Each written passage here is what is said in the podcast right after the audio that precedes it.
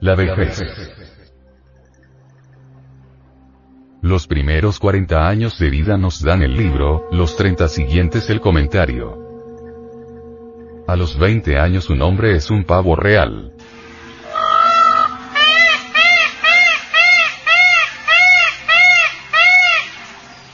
A los 30, un león.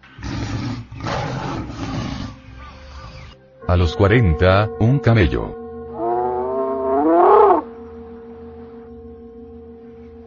A los 50, una serpiente.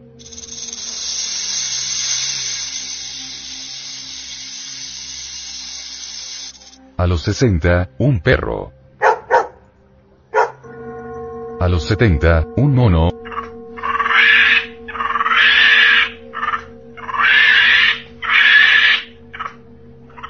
Y a los 80, solamente una voz y una sombra. El tiempo revela todas las cosas.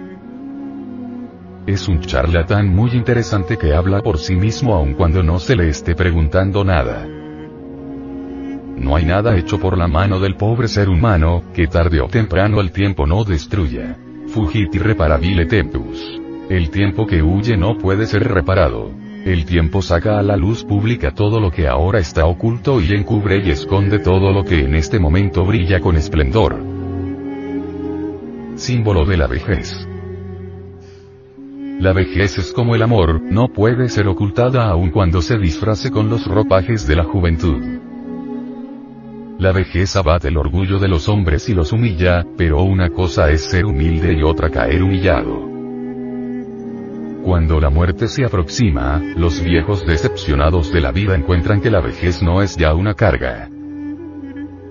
Todos los hombres abrigan la esperanza de vivir larga vida y llegar a ser viejos y, sin embargo, la vejez los asusta. La vejez comienza a los 56 años y se procesa luego en periodos septenarios que nos conducen hasta la decrepitud y la muerte.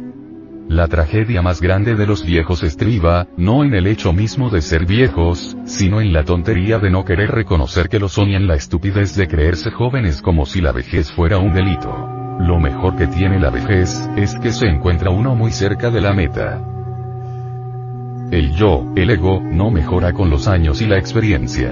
Se complica, se vuelve más difícil, más trabajoso, por ello dice el dicho vulgar. Genio y figura hasta la sepultura. El yo psicológico de los viejos difíciles se autoconsuela dando bellos consejos debido a su incapacidad para dar feos ejemplos. Los viejos saben muy bien que la vejez es un tirano muy terrible que les prohíbe bajo pena de muerte, gozar de los placeres de la loca juventud y prefieren consolarse a sí mismos dando bellos consejos. El yo oculta el yo, el yo esconde una parte de sí mismo y todo se rotula con frases sublimes y bellos consejos. Una parte del yo oculta lo que no le conviene. Está completamente demostrado por la observación y la experiencia que cuando los vicios nos abandonan nos agrada pensar que nosotros fuimos los que los abandonamos. El corazón del ser humano no se vuelve mejor con los años, sino peor, siempre se torna de piedra y si en la juventud fuimos codiciosos, embusteros, iracundos, en la vejez lo seremos mucho más.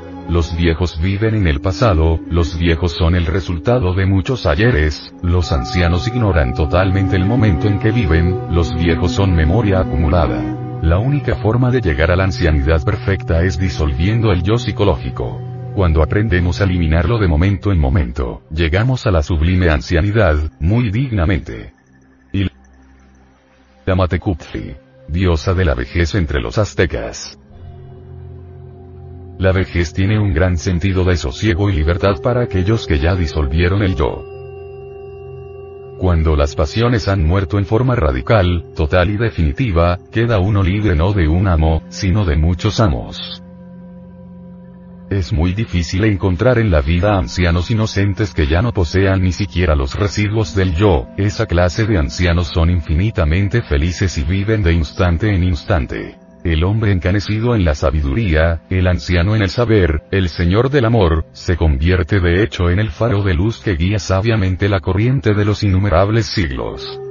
En el mundo han existido y existen actualmente algunos ancianos maestros que no tienen siquiera los últimos residuos del yo. Estos aragnósticos son tan exóticos y divinos como la flor de loto. El venerable anciano maestro que ha disuelto el yo pluralizado en forma radical y definitiva es la preciosa expresión de la perfecta sabiduría, del amor divino y del sublime poder. El anciano maestro que ya no tiene el yo, es de hecho la plena manifestación del ser divinal. Esos ancianos sublimes, esos aragnósticos han iluminado el mundo desde los antiguos tiempos, recordemos al Buda, Moisés, Hermes, Ramakrishna, Daniel, el Santo Lama, etcétera, etcétera, etcétera.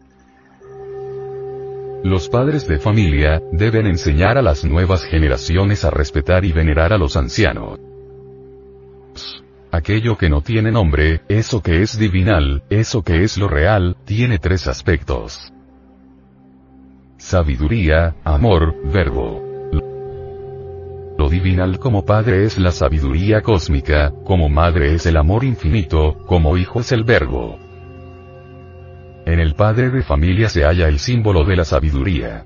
En la madre del hogar se halla el amor, los hijos simbolizan la palabra. El anciano padre merece todo el apoyo de sus hijos. El padre ya viejo no puede trabajar y es justo que los hijos lo mantengan y respeten. La madre adorable y anciana no puede trabajar y por lo tanto es necesario que sus hijos e hijas vean por ella y la y hagan de ese amor una religión. Quien no sabe amar a su padre, quien no sabe adorar a su madre, marcha por el camino del error. Los hijos no tienen derecho para juzgar a sus padres, nadie es perfecto en este mundo y los que no tenemos determinados defectos en una dirección, los tenemos en otra, todos estamos cortados por las mismas tijeras. Algunos subestiman el amor paterno, otros hasta se ríen de él. Quienes así se comportan en la vida ni siquiera han entrado por el camino que conduce a eso que no tiene nombre. El hijo ingrato que aborrece a su padre y olvida a su madre es realmente el verdadero perverso que aborrece todo lo que es divinal. La revolución de la conciencia propuesta por el gnosticismo universal para liberar el alma de toda esclavitud, no significa olvidar al padre, subestimar la madre adorable. La revolución de la conciencia es sabiduría, amor y perfecto poder. En el Padre se halla el símbolo de la sabiduría y en la Madre se encuentra la fuente viva del amor sin cuya esencia purísima es realmente imposible lograr las más altas realizaciones íntimas.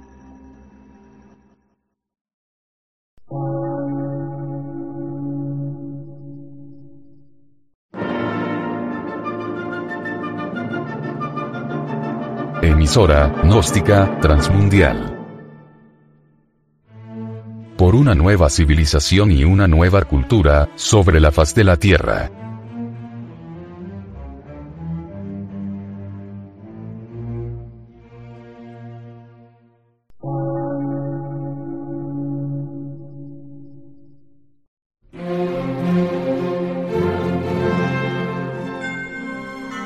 Medio de radiodifusión científico, artístico, místico y filosófico.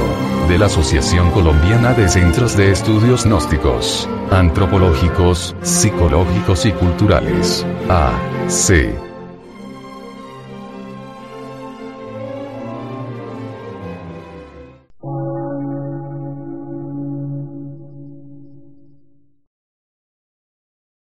Lectura en movimiento. Difusión sin fronteras.